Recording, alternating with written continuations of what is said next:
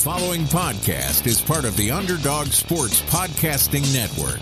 For a full list of our shows, as well as breaking sports news and engaging feature stories, visit us at www.theunderdogsports.com.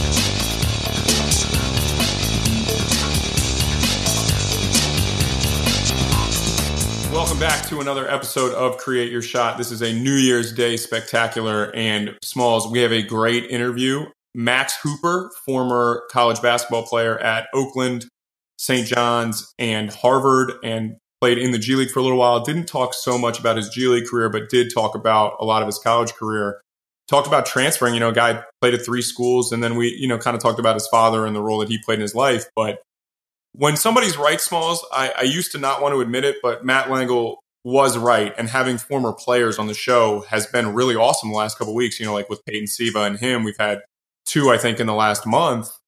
And they just provide some different perspectives, you know. And, and talking to Max, he's getting into coaching, taking this year off, and kind of going around the country. He's going to end up being an assistant at Brewster right as the new year starts, Brewster Academy but really cool, man. Like really interesting perspective from a former player who's now getting into coaching and starting from the bottom.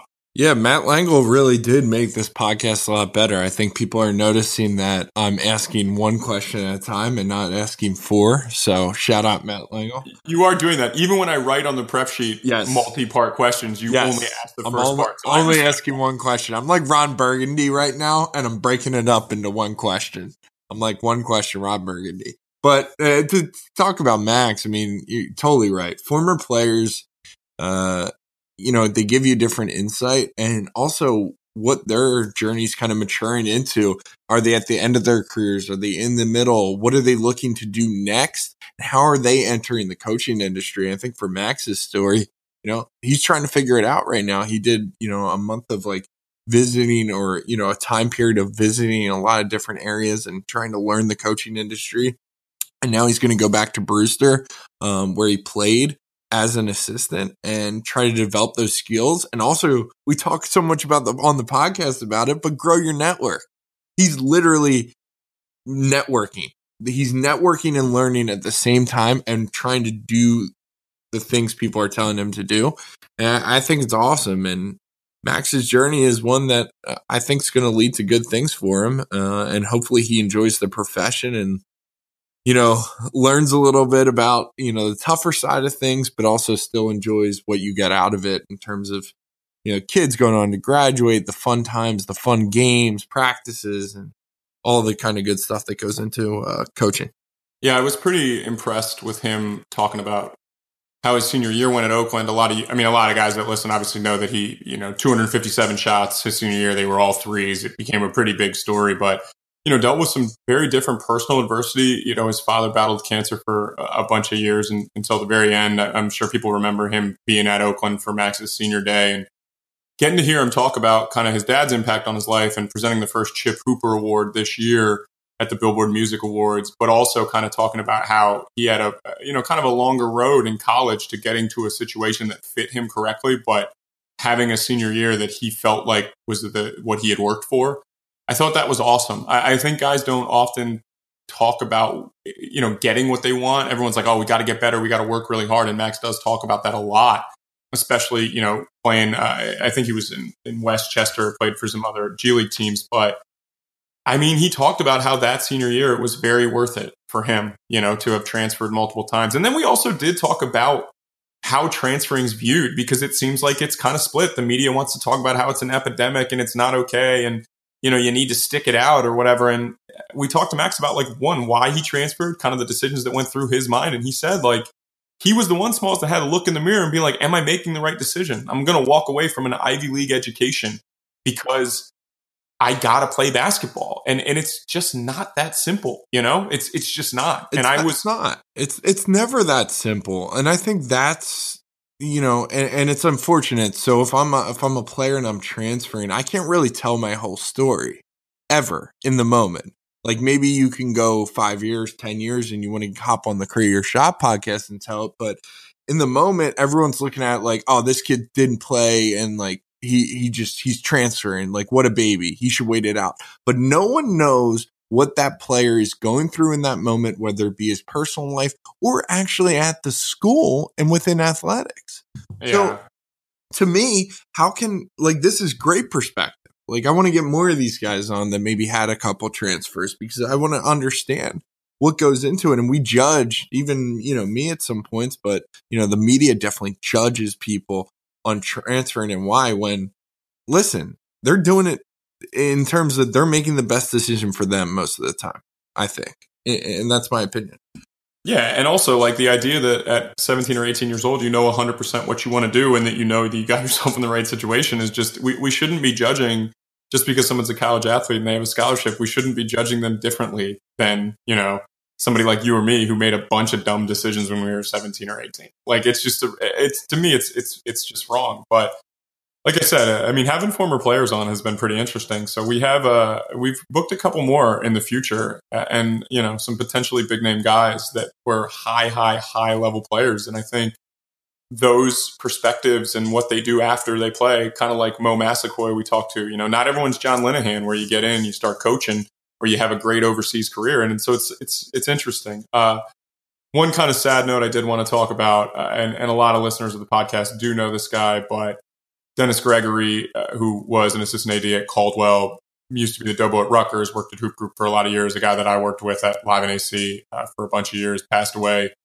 uh, Friday night, and uh, real, just really, really sad. A guy that was, you know, really a New Jersey basketball legend. So, you know, for our listeners in the Northeast Mid Atlantic, you have certainly pat, crossed paths with Dennis before, but just wanted to, you know, shout out rest in peace to a to a legend of the game, just a guy that was around a ton and gave a lot of guys opportunities. Somebody that I worked very close with, so super sad. And I just wanted you know people to know that Create Your Shot was was thinking about Dennis and his family and his friends because it's really sad when you you know you lose somebody close to you and somebody that touched a lot of different lives. I think in the basketball world, Smalls and I were just talking about how he was talking to Smalls about you know running a different event and going through Smalls' company, but life is short. So as always, when we talk about stuff like this, you know, hug your loved ones and, and, you know, take time out of your day to look at some people on your phone, maybe that you haven't talked to and just tell them you're thinking about them, especially on a New Year's Day. I think people get very, uh, what's the word, Smalls? Reflective?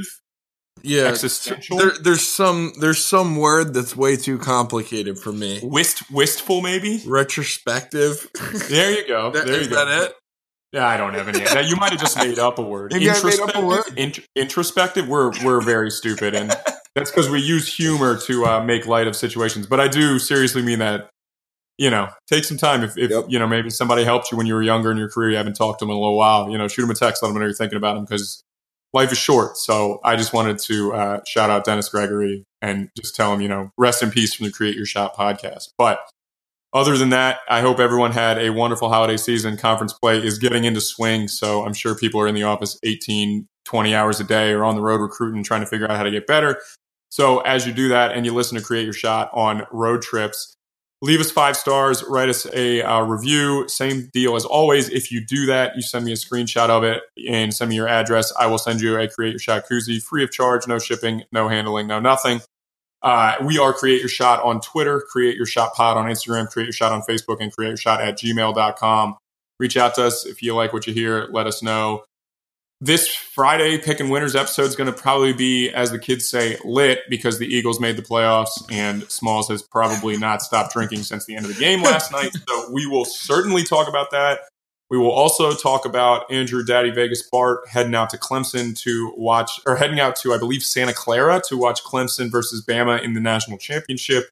He has a Southwest flight that requires him to change planes like 76 times to get out there. But that's what you do when your guys play for the national title. So I think this week's episode is going to be great. As always, I am on the Underdog NBA show with Zandrick Ellison. You can hear me cry about John Wall's season-ending surgery. So things are going great for Smalls with the Eagles. Things are going great for Bart with Clemson. And, you know, one of the only teams I care about 160 million supermax superstar is, is having season ending surgery. So things are going well in the Lurie household. But as always, thanks for listening and uh, enjoy this week with Max Hooper.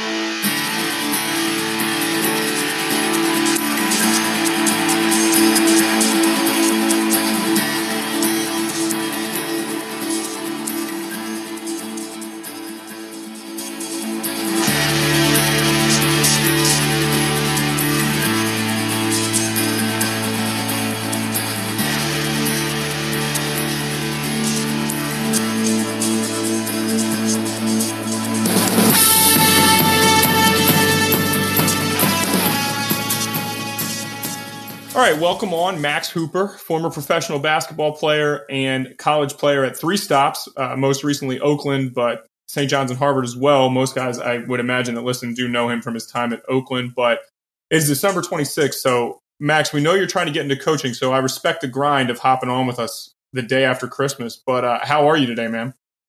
I'm great. You know, I'm just at home. Uh, I'm actually in California, so I'm enjoying some some nicer weather today. But enjoying some family time for Christmas. But like you said, back to the back to the grind very soon. You know, I'm I'm trying to get into it, so need to get after it.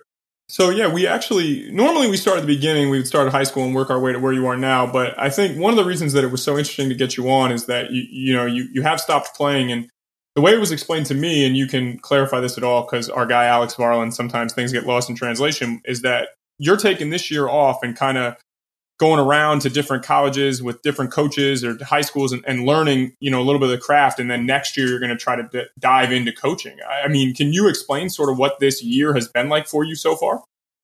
Absolutely. It's been uh, you know, I worked I worked extremely hard this summer planning on playing in the in the NBA G League actually. Yeah. So I was I was planning on that and some uh some contracts fell through, certain things happened and felt like I've I've worked way too hard on my game to um, settle for you know contracts that didn't really make sense. And and I've always known that I wanted to get into coaching ever since I was probably in high school or maybe before. I knew I'd always end up here one way or the other. So I felt like I gave playing everything I could have. I exhausted every option and turned over every stone. So when that happened, kind of had a reflection moment and then just told myself, you know what, it's time for me to pursue pursue coaching and do that with the same enthusiasm that I did playing. So I decided that, you know, kind of late in November or so, early November. So it was too late to get on with the team that season. So I figured, how can I invest in myself and make this time worthwhile? So I, I know a lot of people in college basketball in the NBA. So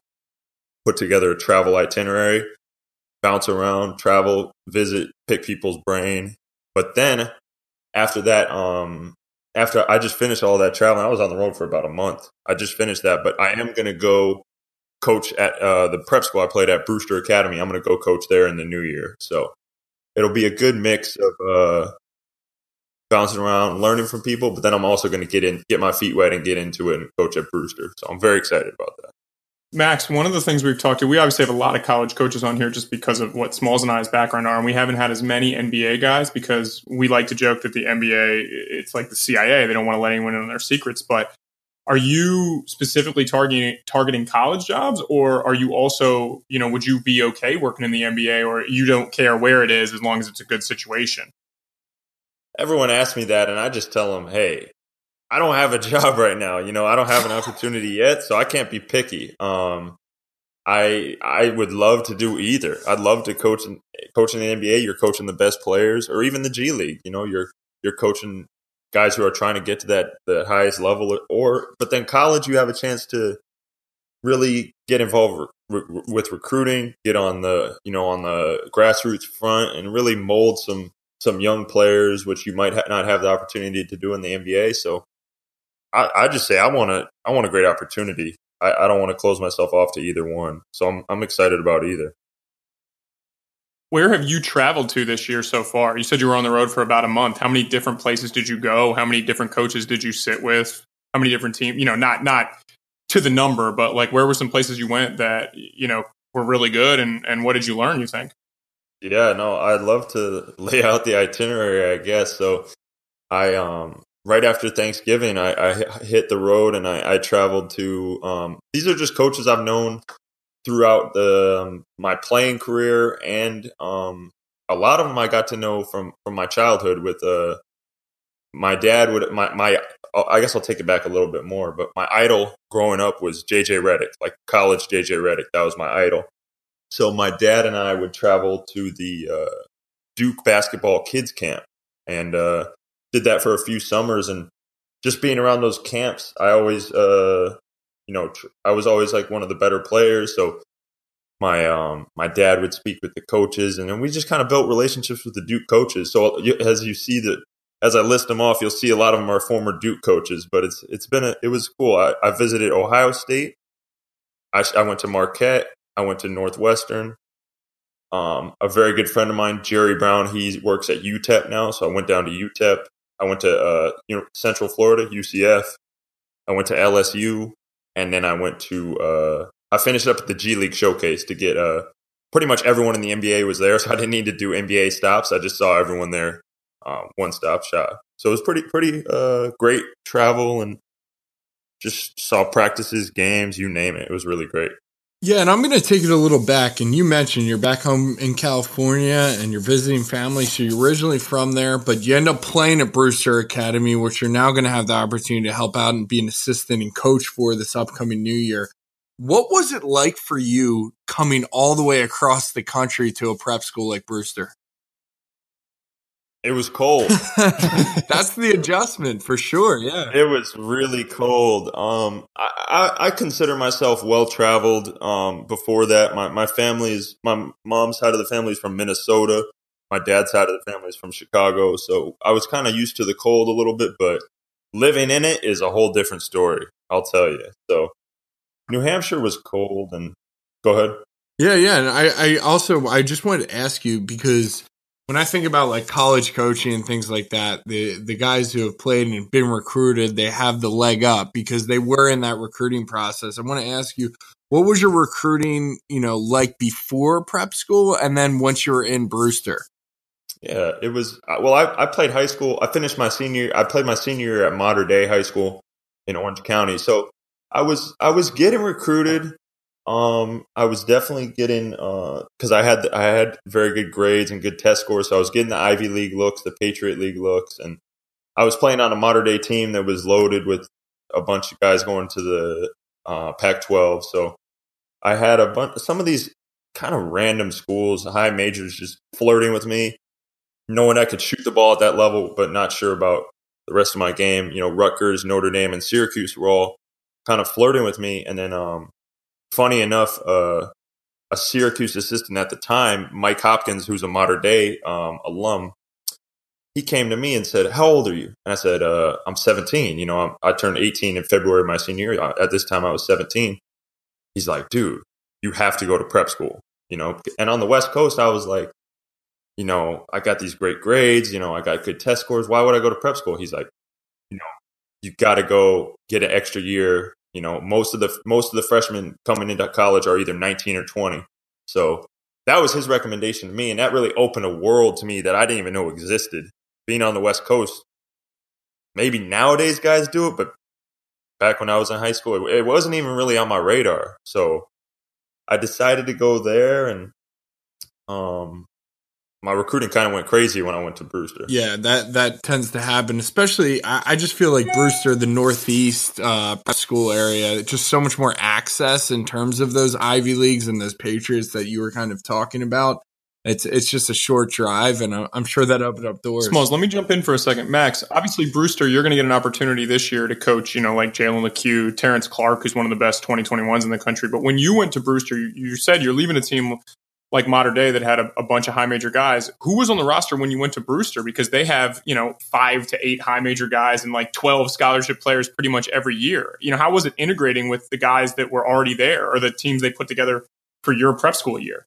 Yeah, at Mater Dei, like I said, I think there was four high major guys there, but then at Brewster it was like, all right, there's nine high major guys. Yeah. So it was uh and and more size, more athleticism. Definitely was a step up. But the, the, I guess the the studs on that team were at the time JaKarr Sampson, who's bounced around the league and who, who I'm still very close with. Um, Mitch McGary, who is not in the league anymore, but you know was a first first round, round draft pick. Yeah, yeah, and then uh, a kid who was a sophomore at the time, but is now on a two way with the Oklahoma City Thunder, Deonte Burton. Yeah, so we had three NBA players on that team, and then a handful of other guys went to big schools, Pitt, Rutgers, Kansas, Villanova, you know, you name it. So for me, that was just that was the challenge I always wanted. You know, my, my goal as a player from age four in the backyard watching Michael Jordan play was playing the NBA. You know, that was always my goal. So I, I wanted to play at the highest level possible at every level, you know, at high school, college, you, you name it. So for me, that was just exciting because I felt like a lot of these guys all were super athletic, you know, could really get to the rim, but I brought something unique, and I was really the only catch and shoot guy on that team. So I kind of stood out like a sore thumb. Uh, I, but I guess in a good way, you know, being the the catch and shoot specialist, and, and it worked. Had a really successful season. Didn't didn't ultimately win the uh, national prep championship, but we we lost three games that year, and and I have memories for a lifetime from that year. So I'm, I'm really grateful for that year. So Max, you end up committing to Harvard and playing there for a year. What it went into that decision to commit and play and attend such a great academic institution like Harvard? People, whenever people ask me that, I say Harvard's Harvard, man. Yeah, it's just yeah. it was it was really hard for me to say no to that. Um, even though in in retrospect, you know, you can see things a lot clearer, and you can see there's a lot of guys at certain positions. You know, a lot of catch and shoot guys. So the playing time didn't come early, and I was just I was just enamored by Harvard. Um, I was already in the Northeast, so it was a natural transition. I was uh, Harvard was on the brink of going to their first ever NCAA tournament, so that was definitely a selling point and it was hard. It was really hard to turn down, even though I had, um, you know, my ultimate home, Oakland University, was banging down my door. So you, you, always look back. I don't have any regrets, but you always look back and kind of think, what if? But uh, Harvard was really hard to turn down. Um, in, in terms of committing. What, what ended up being, you know, maybe the decision, uh, the decision to leave? What factors kind of went into that for you? I won't get into the complete nitty gritty on sure. that one, but uh, but you know, it was.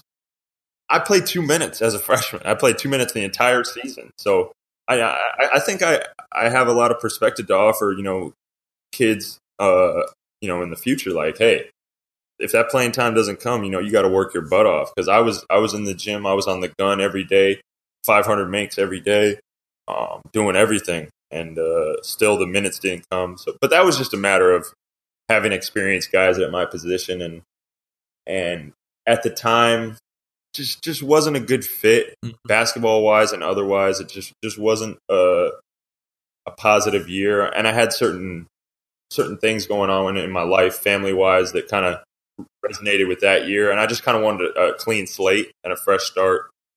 So I, it was kind of a bold move to leave Harvard but I, I feel comfortable with every decision I've made and and I, I'm the one who has to live with it. So everyone can say what they want. You know, I'm, I'm comfortable with with where I'm at and how my path's taken me. So it was a tough decision, but at the end of the day, I felt like it was best for me. I, I love. I'd love to talk about transfers for a little bit, if, if you don't mind, Max, because like feels like right now we're in this time, especially in the media, where it's like some people think it's a transfer epidemic. I'm not as concerned about it personally as a younger guy. I think coaches are allowed to leave. Players, if they find better situations, should be allowed to take them how, how do you feel how do you feel what do you do you think transfers are treated fairly in college basketball? And then i guess like for you saying like you can offer perspective on it like what types of advice would you give to kids in a similar situation? Because we do have this whole like you know doug gottlieb saying it's a huge problem. Jon rothstein's tweeting about rui hachimura like staying and being a good player. And then there's other guys who are transfers that you know these guys at nevada are having an unbelievable career and they're ranked in the top five right now. So like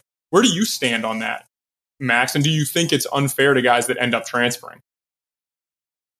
I think it's important for you as a player to figure out what you want, you know, because a lot of guys go to the Harvard situation or go to a situation similar to that because Harvard you can take there's no limit on scholarships in the Ivy League. So you can mm-hmm. you can go to a school like that. And a lot of guys say, you know what?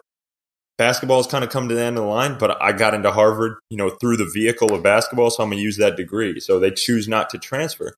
But for me, I, I needed to go play. I had to go get minutes. I've worked way too hard on my. I, I felt like I had worked way too hard. So I think the transfer thing is relative to each person. It just depends on what you need and what you want. And you know, if you leave, you you have to go sit out that year. So I think if you want to leave, you really need to look in the mirror and say, is this worth missing an entire season?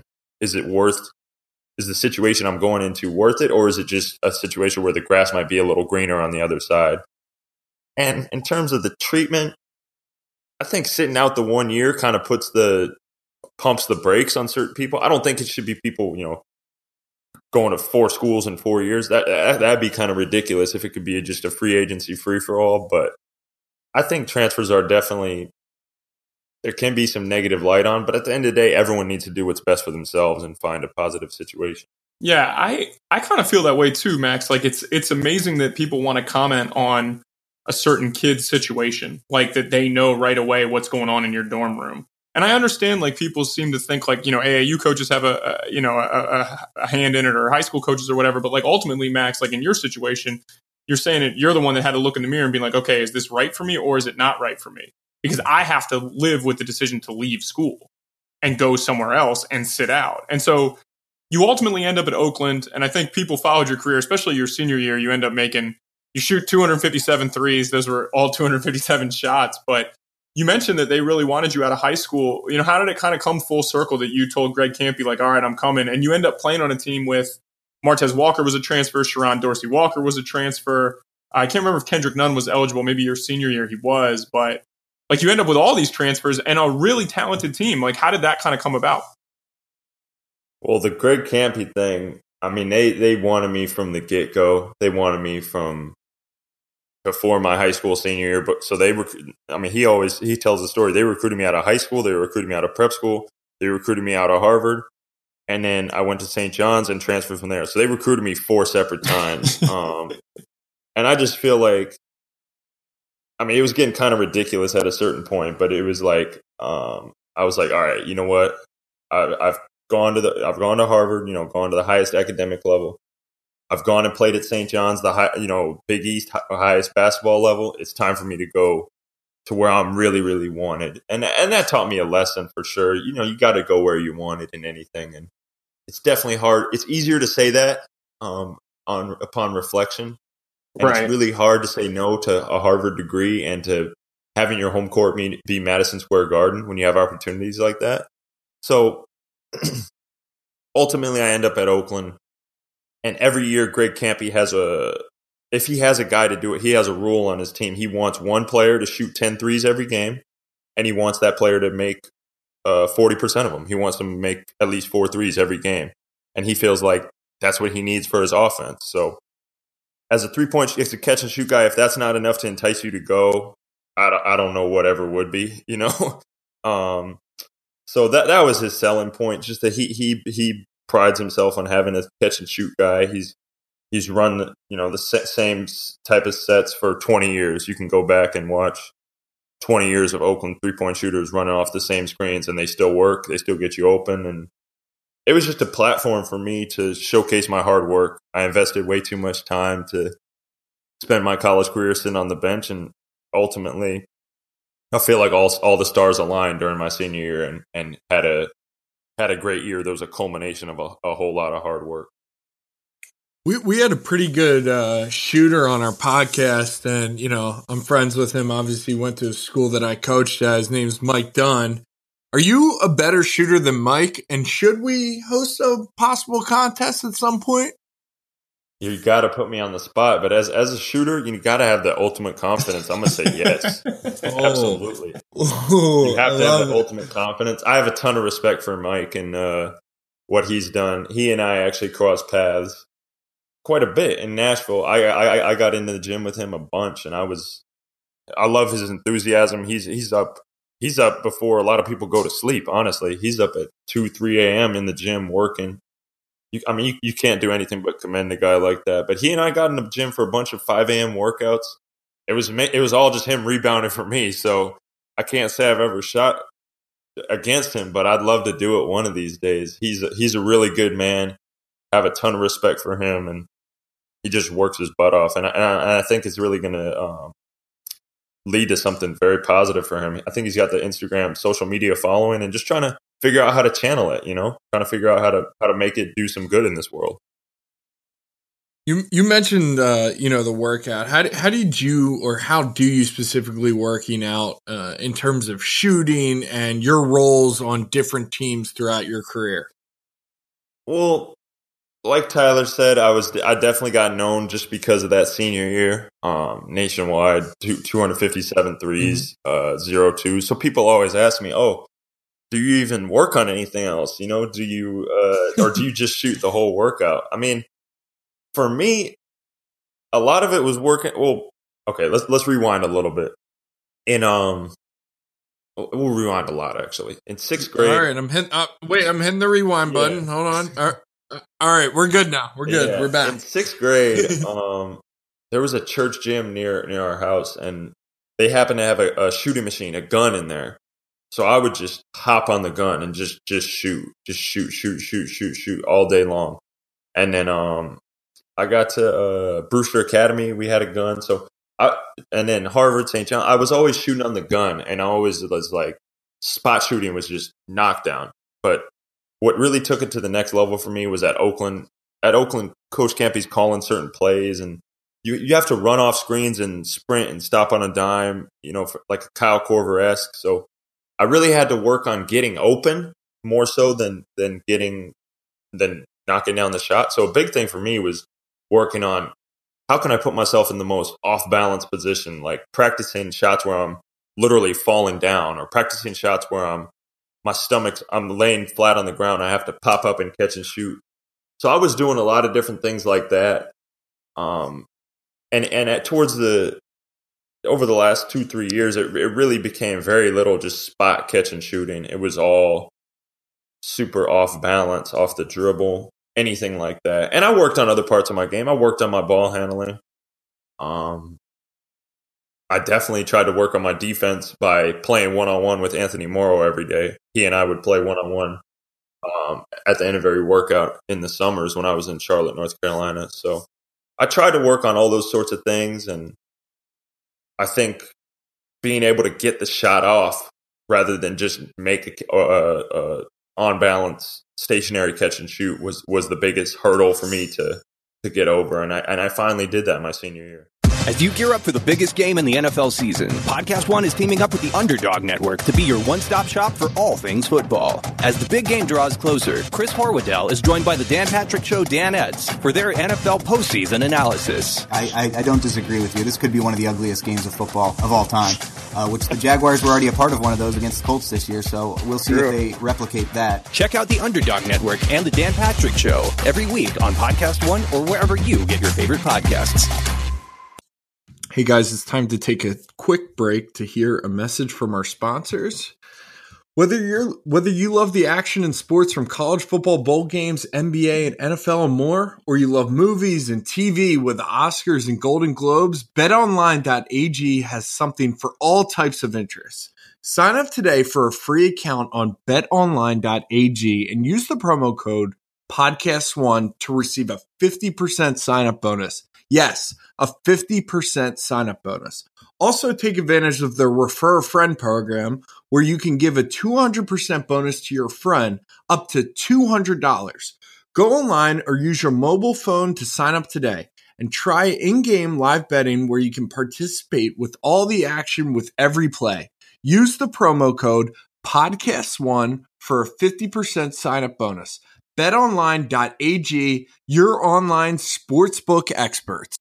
Guys, also got to talk about another sponsor, TrueCar. Every car comes with its share of stories. That ding in your bumper when you nervously picked up a first date, that time you hit a goose on the Pennsylvania Turnpike when going to work an AAU basketball event, the luxury package you got after a big promotion, haven't had that one happen yet, or the mileage you save by riding your bike all summer. While you can't put a price tag on your stories, now with TrueCar, you can at least find out what your car is worth when it's time to sell or trade it in. Just go to truecar.com, simply enter your license plate number, and watch how your car's details pop up. Then answer a few questions navigation and moonroof.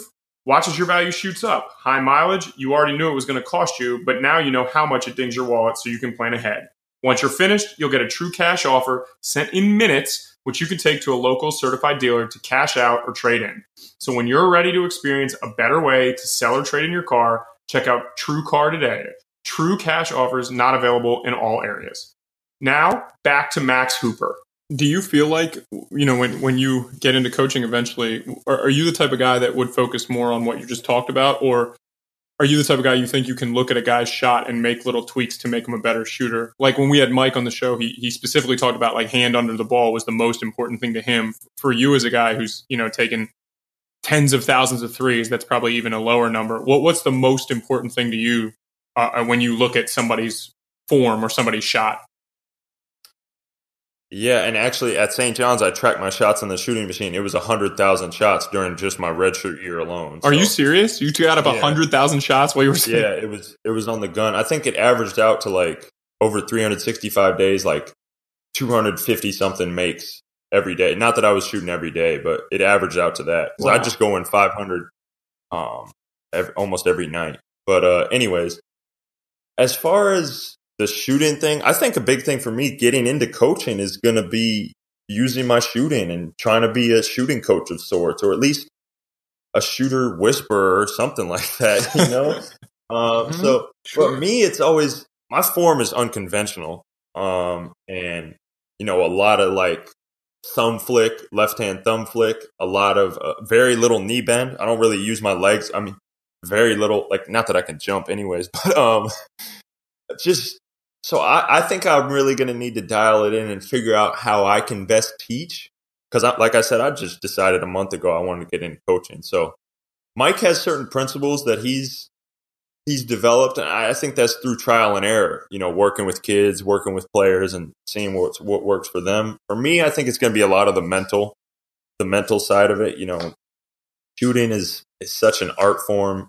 You really can't think about it too much because once you get in your own head, I think that's that's that'd be the best defense. you know, you'll never make a shot if you're in your own head. So for me, I definitely have to dial that in and figure out what I want to teach because teaching someone the way I shoot would be pretty tough because I, I wouldn't even know. I don't even know how I shoot sometimes because sometimes when I look at my form in a picture, I'm like, that's ugly.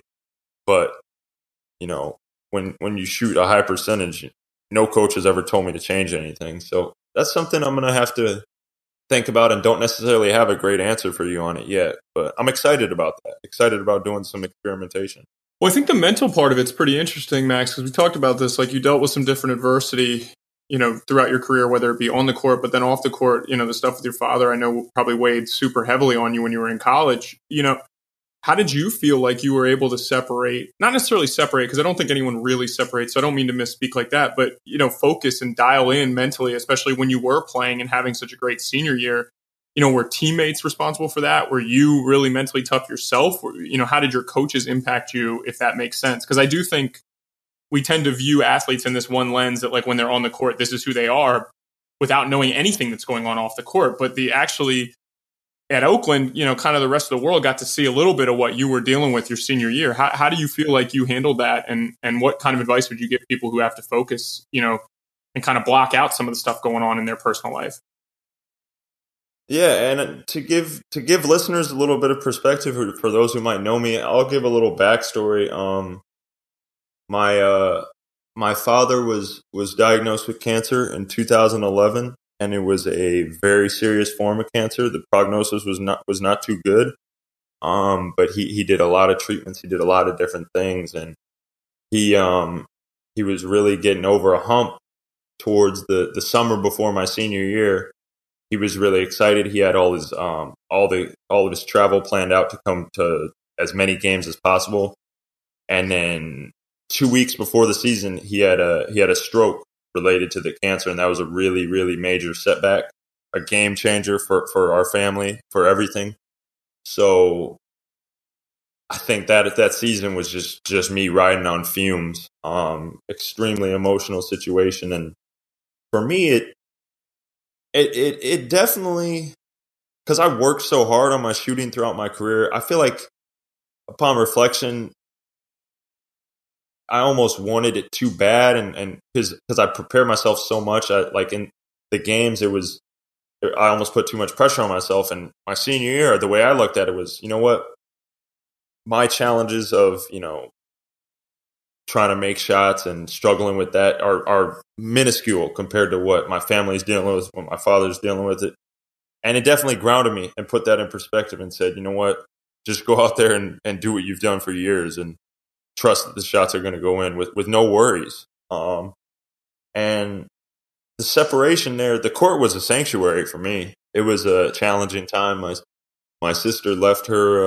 uh, left school to to be a caretaker for my father, and he was in California. I was in Michigan. It was it was definitely a big challenge for me, and I am I am grateful for for great teammates and coaches Kay Felder told me he's going to punch me in the face if if he passes it to me and I didn't shoot the ball. So you know that's the ultimate vote of confidence. And he, he he knew he wanted to average ten assists a game, so he was like, "Hey, Max is coming off the screen.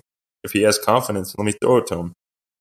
Coach Kampe told me, you know, he t- he would say it throughout throughout the games. You know, Max can't take a bad shot, so he gave me ultimate confidence. Kay Felder gave me ultimate confidence, and it really, I mean, that senior year was the the pinnacle of everything I worked for, and it was it was a really really special year for me.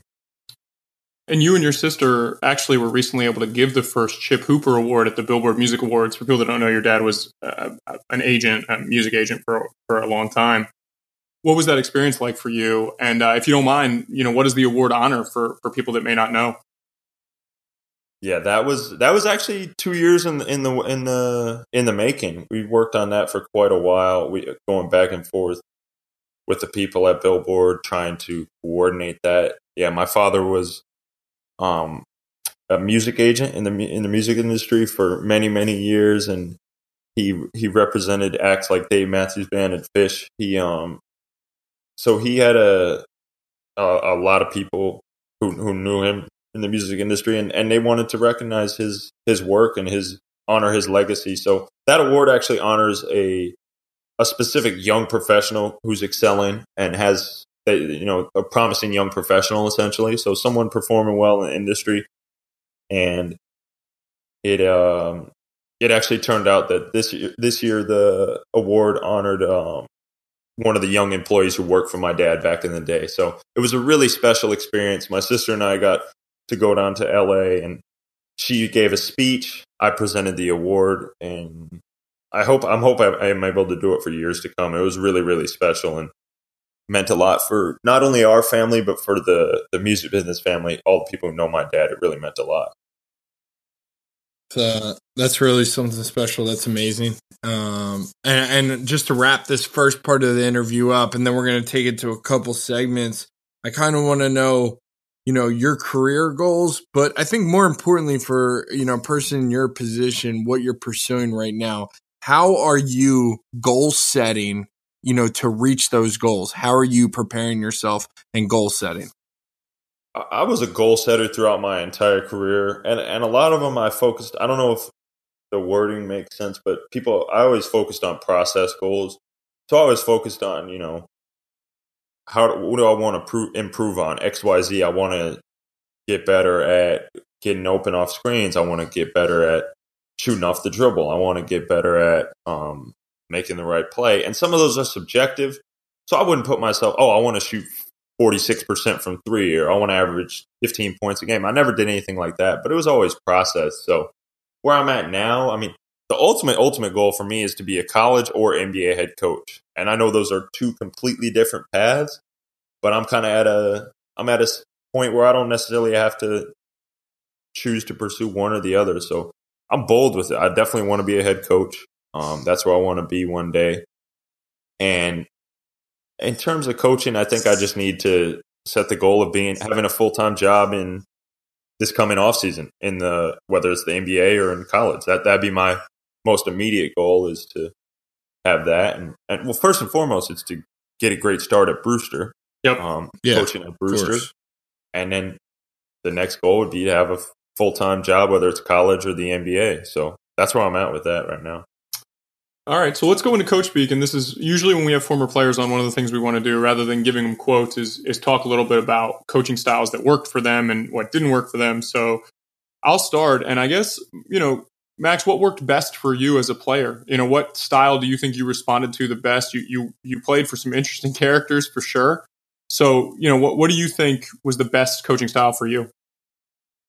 Yeah, it's funny you say characters. I, I, I played for Steve Lavin at St. John's, and he was uh you know his TV personality, um, commentator and all that. Right now, that's he is he is big on the you know he loved to talk in practice. He would he would stop practice and talk for 15, 20 minutes, and great knowledge, great uh added a lot to the practices, but and that was a great experience. So, but my my best experience was with Coach Kampe at Oakland, and any any Oakland players on here will probably laugh because Oakland, uh, Greg Kampe's he is intense. He is very intense. He really gets after you and coaches you hard. But for me, what worked best was my senior year. I was dealing with a lot, and I don't know if that was the reason or if Kampe just trusted me. He he really didn't. He really didn't speak to me much. Frankly, it's almost funny. Like he just kind of had a hands off approach. He's like, you know what? I know Max is working on his game. I trust Max is working on his game.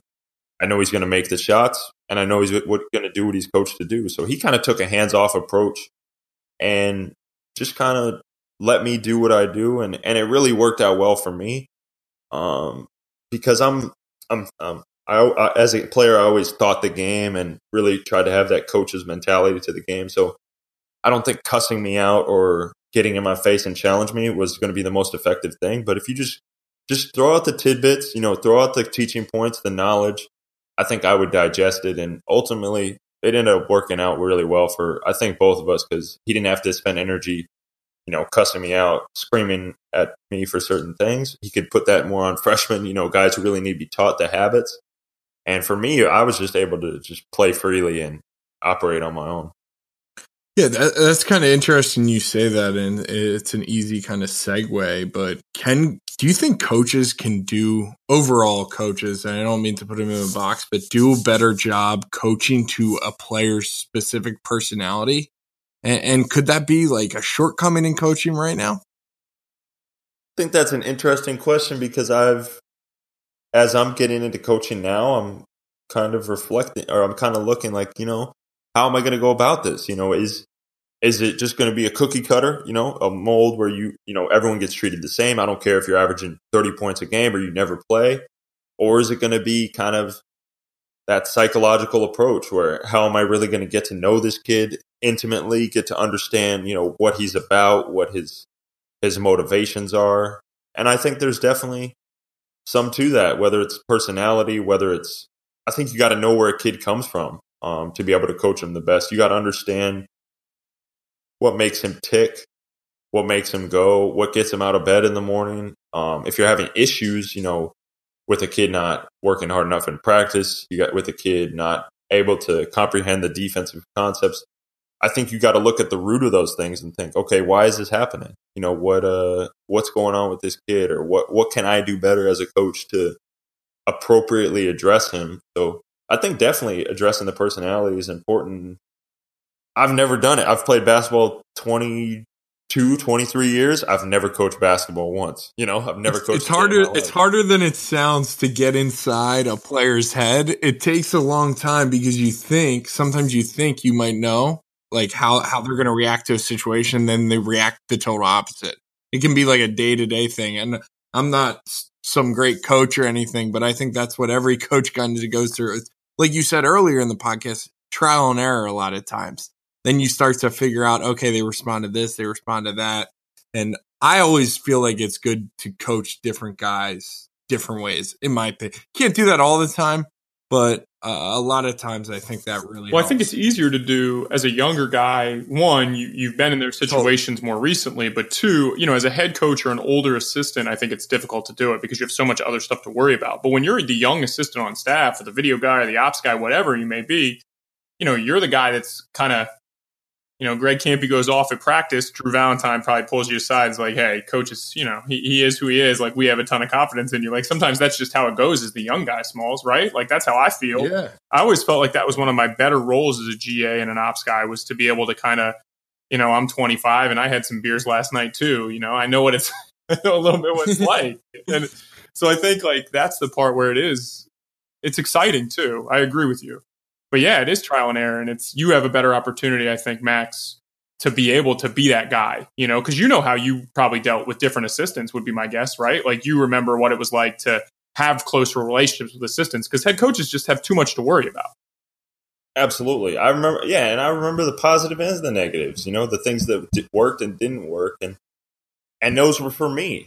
So I'm not like every other player. I don't come from the same background, and not every player comes from my background. So it's I think I'm going to have a long path of learning that ahead, but it's something that I'm excited about and I think especially getting started at the high school level cuz I'm really going to be able to I'm not going to be, you know, on the very, very lowest of the totem pole. There's only three coaches. There's a head coach, an assistant coach, and, and then there's me. So I'm going to really be able to get hands on. And I think it'll be a really good learning experience to see how they respond to me and how each kid is their own unique individual. Uh, last one from us in Coach Speak, and we, we have to ask it. We asked Alex Barlow and we asked Drew Valentine, but you, you did play for Greg Kampe. He is, you know, coached with pink hair, I think, already this year. He is not a guy that is worried about what other people think, but we would love if you have any great Greg Kampe stories, you know, something funny about him maybe that, that people don't know.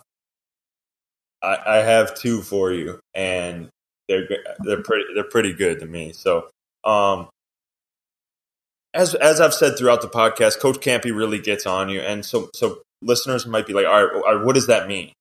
Basically, what that means is if there's any like as the second the game starts, anyone can get cussed out at any moment, and people might think, oh, you know, he's this terrible guy. He's he's the greatest guy in the world. Every all the major, pretty much every player who plays for him, you know, really really respects him and, and loves him at the end of the day. But that's his style, and he that is how he exudes his passion, and he he just wants to win more than anyone. So he wants to make his impact known. So basically, if the ball is tipped, anyone on the court can get cussed out at any time. So with that being said, sometimes sometimes that's that's not the best way to deal with things. So some some guys get mentally, you know, they might be whether they're mentally just not able to handle it or whatever. So uh, partway through my junior year, he's really really ragging on guys, and and it's and it's affecting players, and he's he's finally noticing it. He's like, all right, this is just how I operate. So if anyone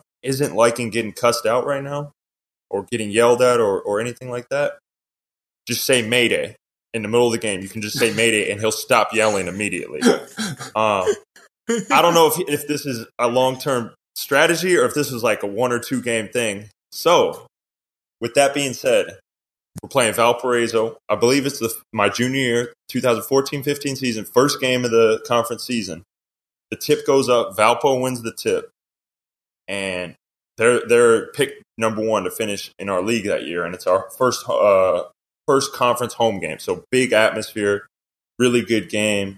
Uh, they got Alec Peters, you know, who at the time was a future NBA player. We have Kay Felder, we have myself, we have Corey Petros, we have a lot of good players. First play of the game, Kay Felder, I don't remember what he does, somehow gives up an open look and Kampe start, but they miss it. We get the rebound. Kampe starts ragging on him. Blah, blah, blah, blah, blah. Kay Felder, first play of the game, Mayday, runs down on offense, ISOs, scores a bucket, and comes back smiling, laughing at the bench. So, I mean, I just think that's pretty funny. I don't know of any coaches who would offer that out. I think that's I think it's awesome. Like I think it's so great that he recognized like, hey, I need to maybe back off a little bit, but I don't I, mean, I don't want to take it away from myself. But if somebody has the comfort to say that to me, that he would back off. I think that's awesome.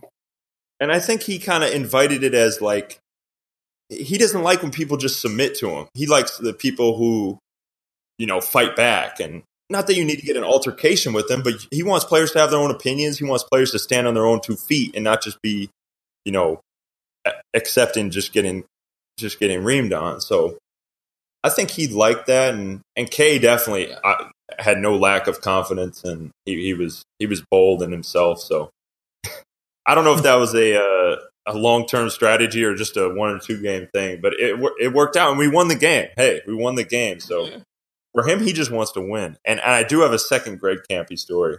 Let's do uh, it. If you don't it. mind.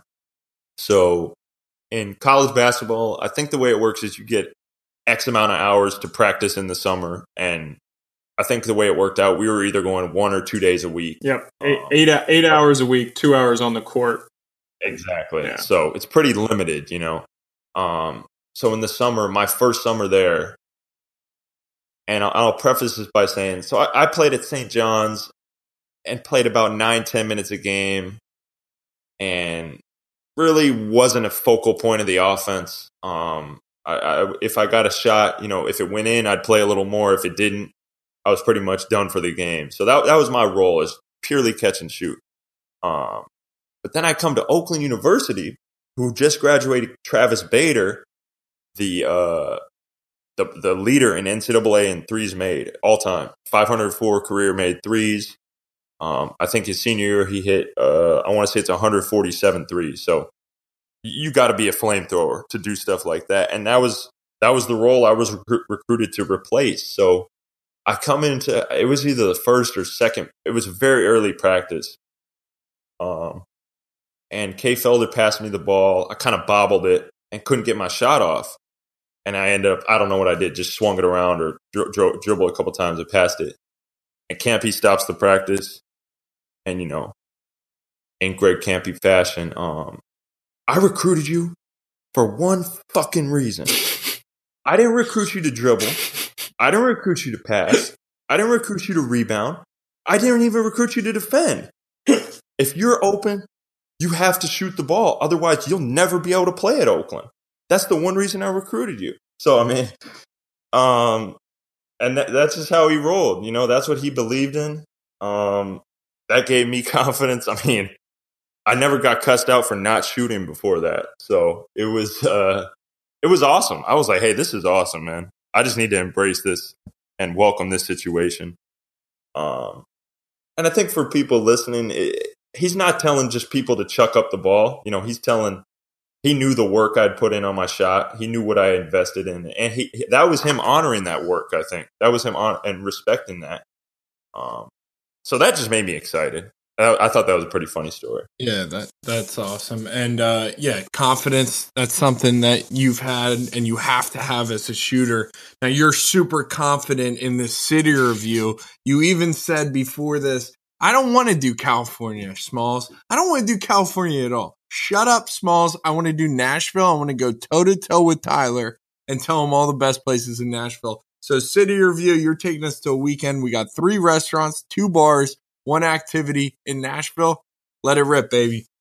Yeah, I this is yeah, you know, you um Tyler, you, like you live in Nashville, so you can definitely call me out on whatever, but my girlfriend uh was in living in Nashville for the past 2 years, just moved out of the area, but we did a lot of uh restaurants, a lot of uh, activities, a lot of, we went to a bunch of bars too. Um so first and foremost, restaurant. Um, this one, this was actually the first restaurant she ever took me to in Nashville, but it's in Germantown and it's called Fifth and Taylor. Um, this is a this is a high level city review. Smalls. He knows good spots right away. First one he goes to, he knows the neighborhood. Fifth and Taylor's awesome. Sorry, go ahead, Max. Right. Yeah. No, okay. Good. See, I got resounding reviews. Um, Fifth and Taylor. It's just, it's just. I mean, you can't order a bad thing on their menu. It's a little upscale, but I don't think it's too outrageous. It's not too outrageous. It's um definitely. I mean, all the restaurants, the majority, regardless of what style it is, they're all Southern comfort food of some sort. Um, but it's just man, you can't go wrong. They got great apps. Any of the entrees are good. I've even had brunch there, so I love Fifth and Taylor. And if I was to tell, if I had one restaurant to choose in Nashville, it'd 100% be Fifth and Taylor. Smalls, they're the type of place where they have a pretty they have a pretty big cocktail menu, but if you just went up to the bar and you just said like, "Hey, I want something with this type of bourbon and these are the flavors Sweet. I like," they'll just make you. They're gonna, yeah, they're gonna throw something together and it's gonna be awesome. A hundred percent. They got it. It's and the, the, the inside of the restaurant's super cool, open. Yeah, it's a, you would like that place, small. So See, I, love, I love that when you can, yeah, when you can just say, "Listen, man, uh, like I'm looking for like a good rye whiskey drink," and he's just like, "Listen, I got this little, uh, little like buttermilk old fashioned that I'm gonna put together with you with a little rye whiskey." That's what I'm talking about, and that's what makes me excited. So good start, Max. I like it. Okay. And number two is uh the second one I have. It's in 12 South, and it's called Urban Grub. Um, but it's uh it's definitely Southern comfort food. And it's funny, this restaurant like it's a big restaurant, but it doesn't have a, a name like it doesn't have the words that it. Yeah, nothing on the front of it. It just looks like kind of like a wooden lodge. It's it's really yeah, upscale exactly. place too. Like, but there's nothing on yeah. the front of it that says Urban Grub. There's just a valet out front. Yeah, exactly. It's yeah, it's it's it's more upscale than Fifth and Taylor, but um, I guess I guess you know my girlfriend takes me to the fine dining spots, but um, it's it's a really good spot, and it's good for like um, they have like fire pit uh tables where the the the table surrounds like a whole fire pit. So we did we did like a group dinner there, which was pretty awesome. um, and it's in the and it's in a great area in 12 South. And my last one, this one is just um, classic steakhouse, you know, big time steakhouse, Kayne Prime. Um, mm-hmm. So, what kind of steak do you order, Max? Just curious. I usually just keep it simple, like New York strip. Um, and I don't eat much steak. It's just, but if I go to a steakhouse like that, I have to. we we did uh we did Kayne Prime on our first wedding anniversary, and uh, it, it was that type of place. Yeah, for sure. Like small. As, I don't know if you're a marrow bone type of guy. Unbelievable, homemade toast, like roasted garlic. They upsold me a uh, wagyu ribeye when I was there.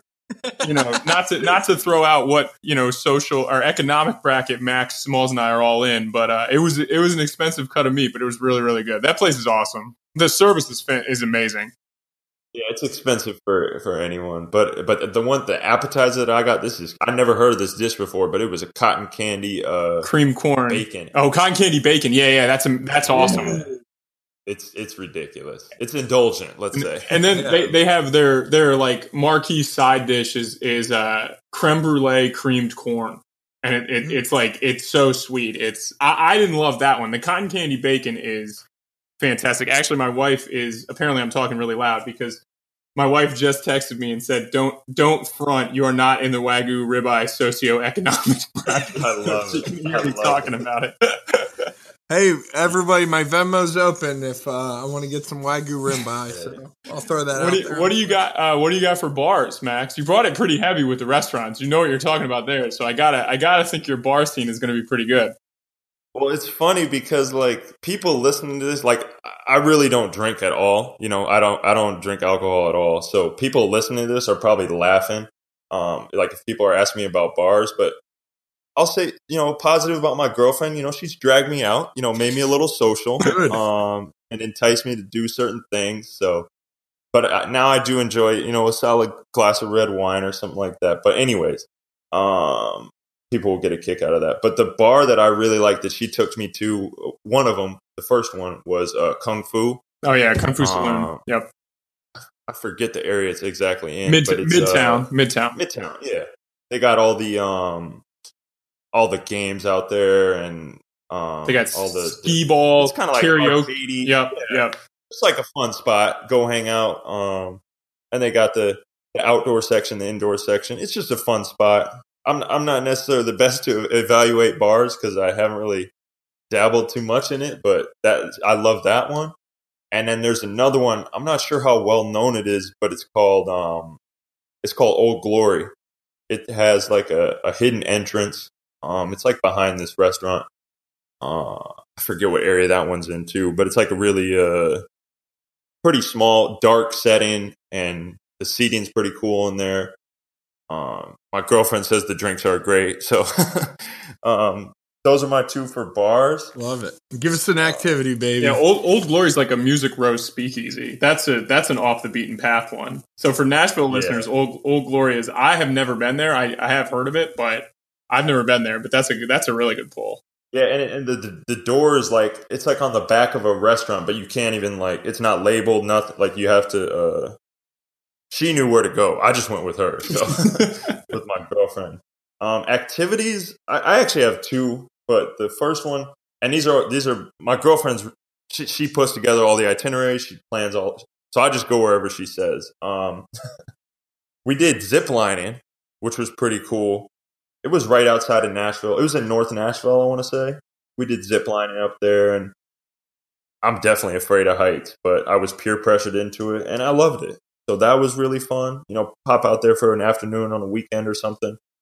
And then she also planned out to go to um, Arrington Vineyards, which is down near, I think it's in Franklin. Yeah, it's yeah, it's down in Franklin. So Kix Brooks owns Arrington Vineyards, big time country music guy. So that's a real popular mm-hmm. place.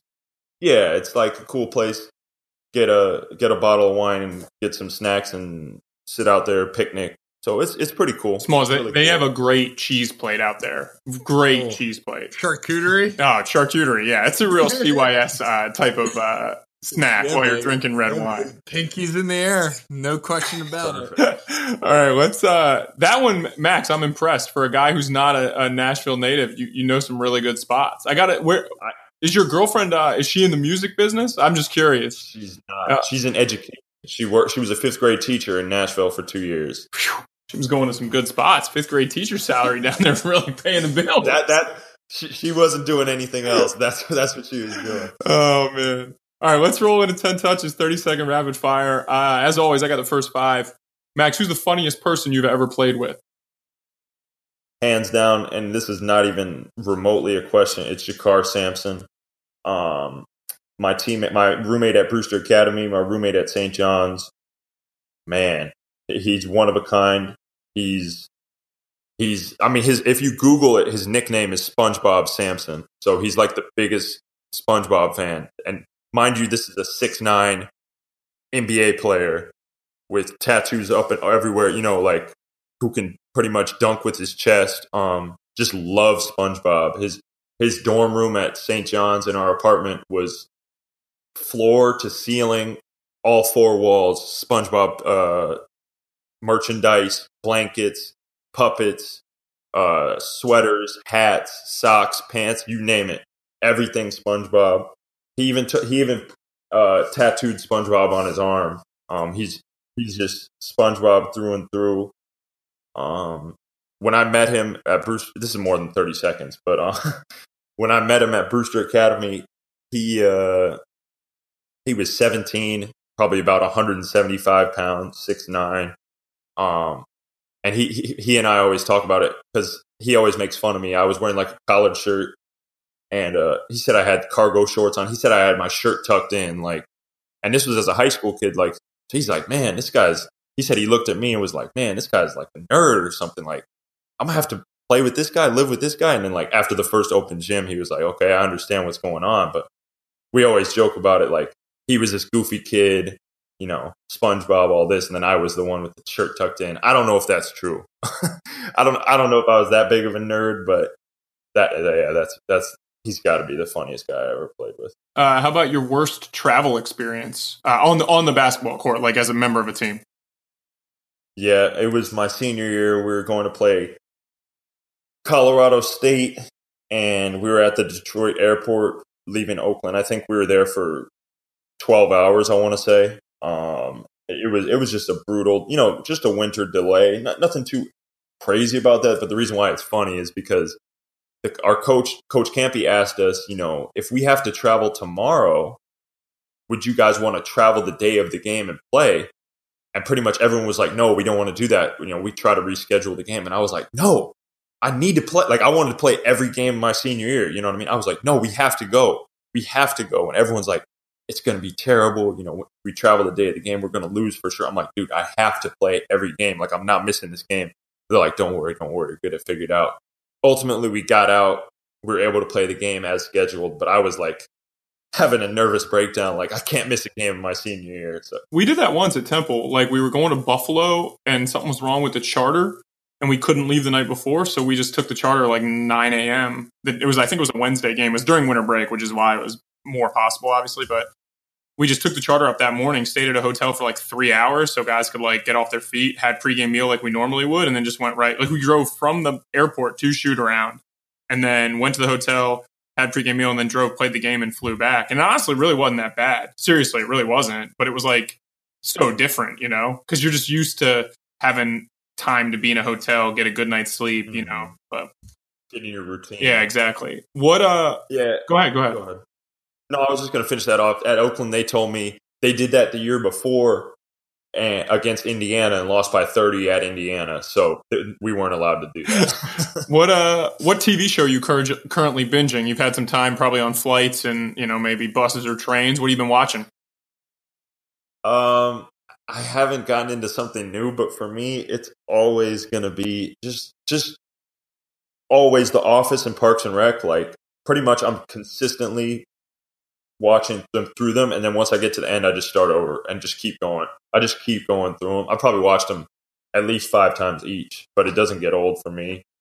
And then I'm the same way with Parks and Rec in the Office for sure. Parks and Rec, I can yeah, watch every are, episode just a million times. They're always funny. They're just on a on a they're just a broken record for me at this point. But um, I've also this is this is not TV shows, but it's just I just binged the um all the Harry Potter movies almost in a row. Not in a row, but in like two weeks. I watched them all. So, what uh, what's the best game you've ever been a part of?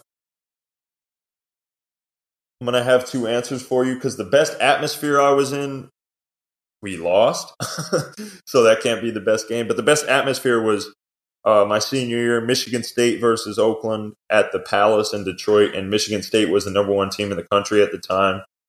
Um, so it was a, it was technically a home game for us because the Palace was close to our campus, but it was 85% green. Uh, Michigan State fans screaming, screaming down your throat the whole game, but they we lost a heartbreaker in overtime in what would have been a, a you know program altering win. Uh, you know, beating the number one team, the local team. So that was a great atmosphere, but we lost. So I can't necessarily say that was the best game. Then later my senior year in January, we had lost a couple games at home in conference, so we really need to get back on track. And we went on a two game road trip to Milwaukee and Green Bay. And we needed to win those games in order to be have a chance in the conference tournament or in the conference standings at the end of the season. And I I went I'll say those are the two greatest games I was a part of because I combined those games 16 for 24 from the three over two games. So that was just that was a special back to back game run for me. What's the uh what's the best gym to shoot at? Like what's a gym where you knew you were gonna play and be like, all right, I know I'm gonna make shots here. I've heard people say MSG to be honest, Max, but what's the best shooters gym out there?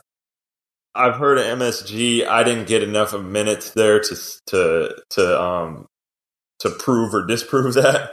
Um, I'll say Oakland, just just biased. You know, um, we we do have the blacktop court. I don't know if you guys have seen the Oakland court on TV. It's pretty sweet, um, and it's intimate. It's only forty one hundred people. I want to say, um, and just our fans really get into it.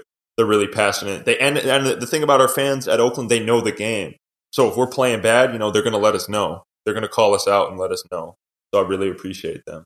What's your favorite and least favorite practice drill? Favorite favorite would have to be some sort of scrimmaging. First of all, I love because I just love playing. But first of all, it would be like a three on two, two on one drill. Um, because I just shoot threes on it. Yeah, you just you just run to a corner lift from the weak side and you're just man, man, it's just a disadvantage. And I'm just like, dude, everyone's running for layups. I'm just gonna stop right here. and and Camp, Coach Kampe encouraged it. Like, yeah, he, yeah. he just wanted me to do it. So I love that. And least favorite, I mean, I worked my butt off defensively throughout my career, but it was always, it was always my, you know, my the thing that my Achilles heel. I guess I, I did everything I could. I used used film, I used all that, but my feet just aren't that quick. You know, I worked my butt off at it, but it was it just is what it is. So probably pick and roll defense or something like that, where I'm like, the whole team's watching, and it's like, all right, Max has got to do it right one yeah, time, and then we'll move on it. and I just mess it up like six times in a row. Not because I, I know what I'm doing. Yeah, just, I'm just telling my feet they're just not quite getting over it quick enough, and I don't know. It was it's almost embarrassing, but then then again, my senior year, you know, Greg Kampe was like, "Hey, you're here for one reason." So yeah, that made you feel better. What's your pregame routine? I was pretty simple about that. Um, just eat, and then I, I, would go through the same sort of shooting routine, and you know, make make a certain amount of shots here, a certain amount of shots there. But it wasn't anything overly OCD. I was I was OCD about my practice routine, you know, my shooting routine, but nothing nothing too nothing crazy. crazy pregame. Best shooter we don't know about. Who is we, by the way? The two of us, I guess. We. I mean, I probably know. Me and Tyler. You guys know the people. You guys know your stuff. I probably know every shooter out there, but yeah. for you, well, for you, Max, underrated. like yeah, for you, Max, like how about underrated guys? Like you just knew, like they were in the scouting report. Oh, like they can really shoot it. Yeah, I got to one is one. He's in the NBA. Troy Daniels. Um, but you know, the, the, the casual fan might not know much about Troy Daniels, but I've actually worked out a handful of times with Troy. We've had some epic shootouts. Um, and he can, I mean, he can just let that thing rip. He's he, he got his contract because he can make shots. He had super deep range in college too. If you weren't paying attention, exactly. like he would fly off screens at VCU, and like you'd think like, all right, he's at 28 feet, and like if your hand wasn't there, like that shit was going up. Mm-hmm. Super confident guy. works on his craft religiously, um, is a good man off the court, family man off the court, and and he's a guy who came out of school and took a bet on himself. He went to the G League, and I think he went to he went to RGV, RGV and, yeah. and uh, Nevada Smith. You know, let him shoot anything. I think he shot 13 threes on average per game that year. So he built his career that way, and now and now he's made a five six year NBA career just off being a catch and shoot guy and knowing his role and then I'll go a little bit deeper into the this this guy's um a guy I didn't even know of him until I played for the Westchester Knicks in the G League. I played with him there. This guy Devondrick Walker, um, he came in second in the NBA G League three point shootout, and he was a guy who had no scholarship offers coming out of no D one scholarship offers coming out of high school. Played D two at um I don't even know the name of the school. He played for he um, played for our guy, uh, Jaret von Rosenberg yeah. Smalls. He played at Texas A&M oh, Commerce. Yeah. A&M Commerce. Commerce. Yeah, yeah, yeah. He played at Commerce, and then thought his career was over and went to three G League Open tryouts. Made a team.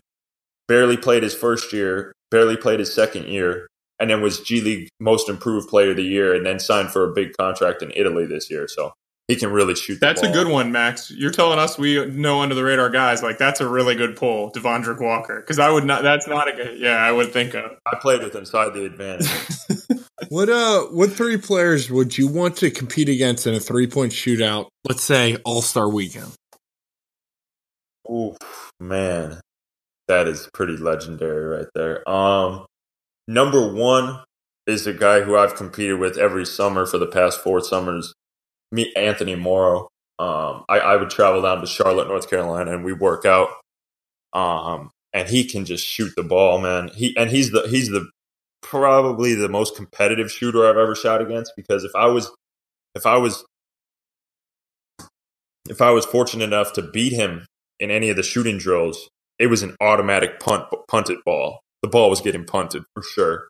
Like the banners and lights better watch out because the ball was getting punted the wall was getting punched like something was happening bad. but um, he is an ultimate competitor, and he he he made it to the NBA three point contest, um, and he he had a great career. So ultimate respect for Amo. And then after that, it has to be my two idols, um, JJ Redick and Kyle Korver. Um, two guys who can, I mean, their resume speaks for itself. Korver, NBA All Star, JJ Redick, 34 years old, having his best best year yet. So I mean, those guys, who as a player, those were guys who I strive to be like and look towards every day. I love it. We'll make it happen. Uh, East Coast or West Coast? Man, um, I'll go homegrown soil. You know, West, right, Coast. West Coast. Uh, but I, I love Max. Who who did you uh, who'd you play AAU with out west? Out west, I played for a team called EBO. Yeah, EBO. Yep.